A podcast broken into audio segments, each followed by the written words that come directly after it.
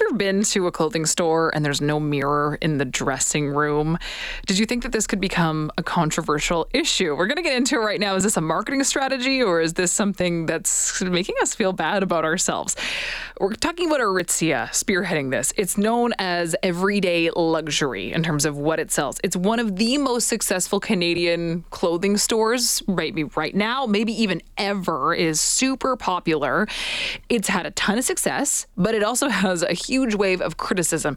Uh, there are reports of really rude staff encouraging only people with certain body types to shop there, excluding people that don't fit that mold.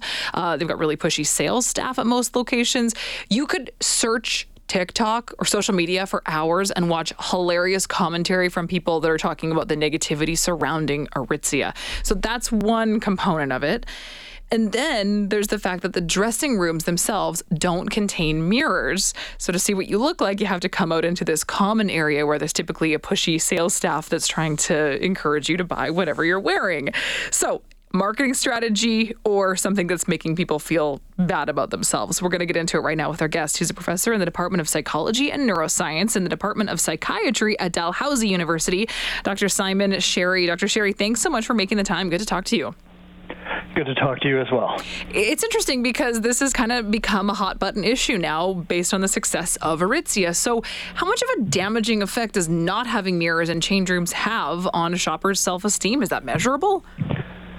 I think we should all be quite suspicious of mirrors, whether you find them in a mall or you find them in your bathroom. For example, light can change the way we look in a mirror our distance relative to the mirror can alter that. Sometimes the mirror itself can have a slimming effect. And those are just the external factors we might consider. You also have to really consider what's going on between your ears if something has just pumped up your self esteem, for example, you received a comment from an attractive person, you look different in the mirror. If you walk up to a mirror and your mood is low and you're feeling depressed, you will experience your body differently. Hmm. So we should all I think twice before we accept the conclusion a mirror offers us. So, not all mirrors are the same, and some could be showing you a very different image of yourself. When we remove that component from a fitting room, though, it creates a really interesting situation where then you're sort of forced to parade out into this communal area and maybe be seen in something that you don't quite feel comfortable with. What do you think? What do you think this strategy is that Aritzia has employed? Is this strictly marketing, or is this to to give people a negative or attempt a positive experience? When you look into a mirror, research would show that your eye gaze is not random. People who are already dissatisfied with their bodies will seek out the parts of their bodies they dislike. They'll tend to have some sort of selective visual attention, where if they don't like their thighs, their eyes go disproportionately to their thighs. Hmm. So, will the people around you, through their comments or actions could influence how you feel about your body.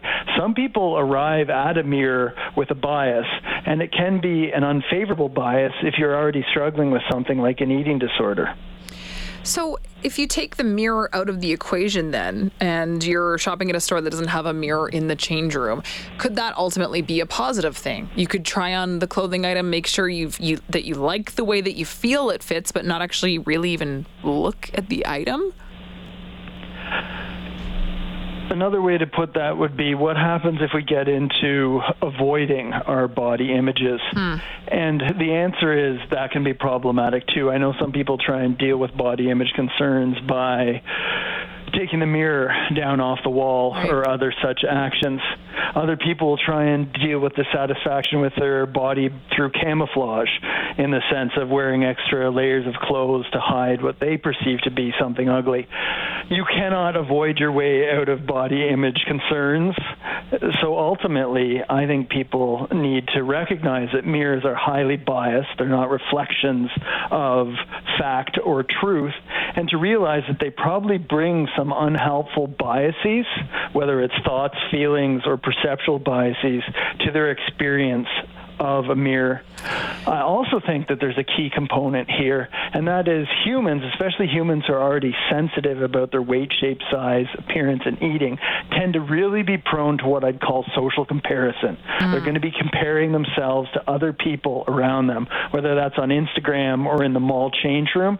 They're going to be looking at other people, seeing how they stack up against the perceived competition. Yeah, that's been a big topic of this conversation surrounding Aritzia and the communal change that they have, where you, as we said, we have to you have to come out of the room that you actually try the clothes on, and then walk into this sort of shared space where there's likely someone else, another shopper, looking in the mirror as well, and that can create a really negative experience.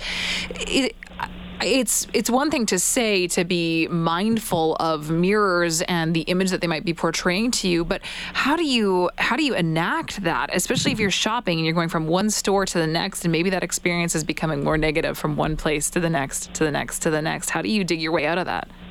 It's a very relevant point you make as someone who has studied and treated people with eating disorders. Sometimes a trip to the mall can be absolutely devastating. Mm-hmm. It can be really hard, really taxing. And part of that is because many people don't have the ability just to look at their body in neutral and non judgmental terms. You need to pay attention to the harsh, attacking, evaluative language you can often use in describing yourself. So instead of saying my stomach is round, it's my belly is fat and disgusting. There's a harsh, attacking behavior to it. So not only do people tend to look into a mirror or make a social comparison, it tends to be paired with a lot of harsh, attacking self talk. And I think we have to encourage ourselves to be a little more kind, a little more compassionate when we look into that mirror and try and be more neutral and less judgy in your description yeah, of yourself. Yeah, it's such a valid point because you can't hate your way into self acceptance. Well put. I would agree with you. And if we're talking about mirrors within the tradition of cognitive behavioral therapy, which is one effective evidence based way to help people with eating disorders and body image concerns, we will often ask people to do what's called mirror exposure.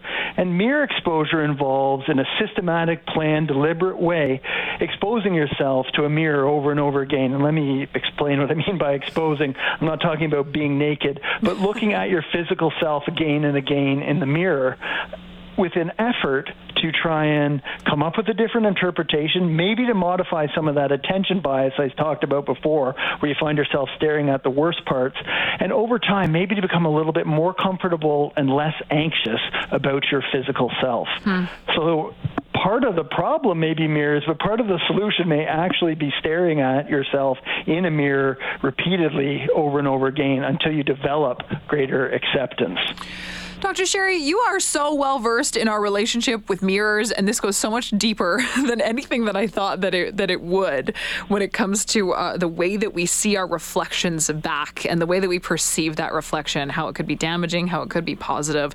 Let's go back to the original idea of Aritzia not having mirrors in their change rooms. I'm guessing that your perspective on that move is uh, not a positive one.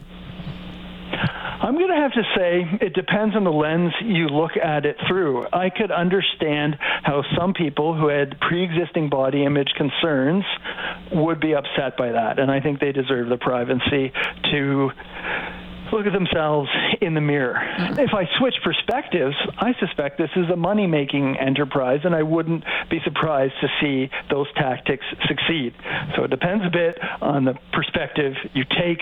As someone who helps people with disordered eating, I would be championing their rights and trying to understand their vulnerability, while also encouraging them to toughen up and to realize that they can develop their own resistance to what they see in a mirror by changing their thoughts, feelings, and behaviors around mirrors.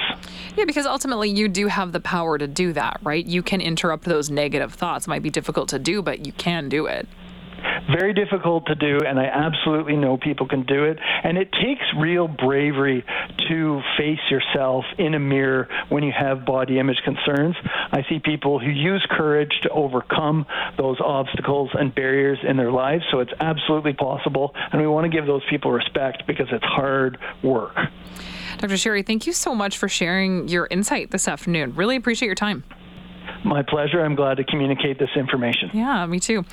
That's Dr. Simon Sherry, professor in the Department of Psychology and Neuroscience in the Department of Psychiatry at Dalhousie University, talking about this strategy by Aritzia, one of the most popular clothing stores for women, and how the, it doesn't have private mirrors in its fitting rooms. And many people are dragging them on social media because they hate the way that it feels to have to come out into this communal area and parade out in an outfit that you haven't even seen the way it looks on yourself yet. And not to mention, there's typically like a very pushy sales staff person there that's just waiting to kind of pounce on you and try to convince you that the outfit looks great or, um, you know, immediately get your feedback on it. So it's not like you can sneak out and look at it alone. There's typically someone there that's waiting to talk to you about it.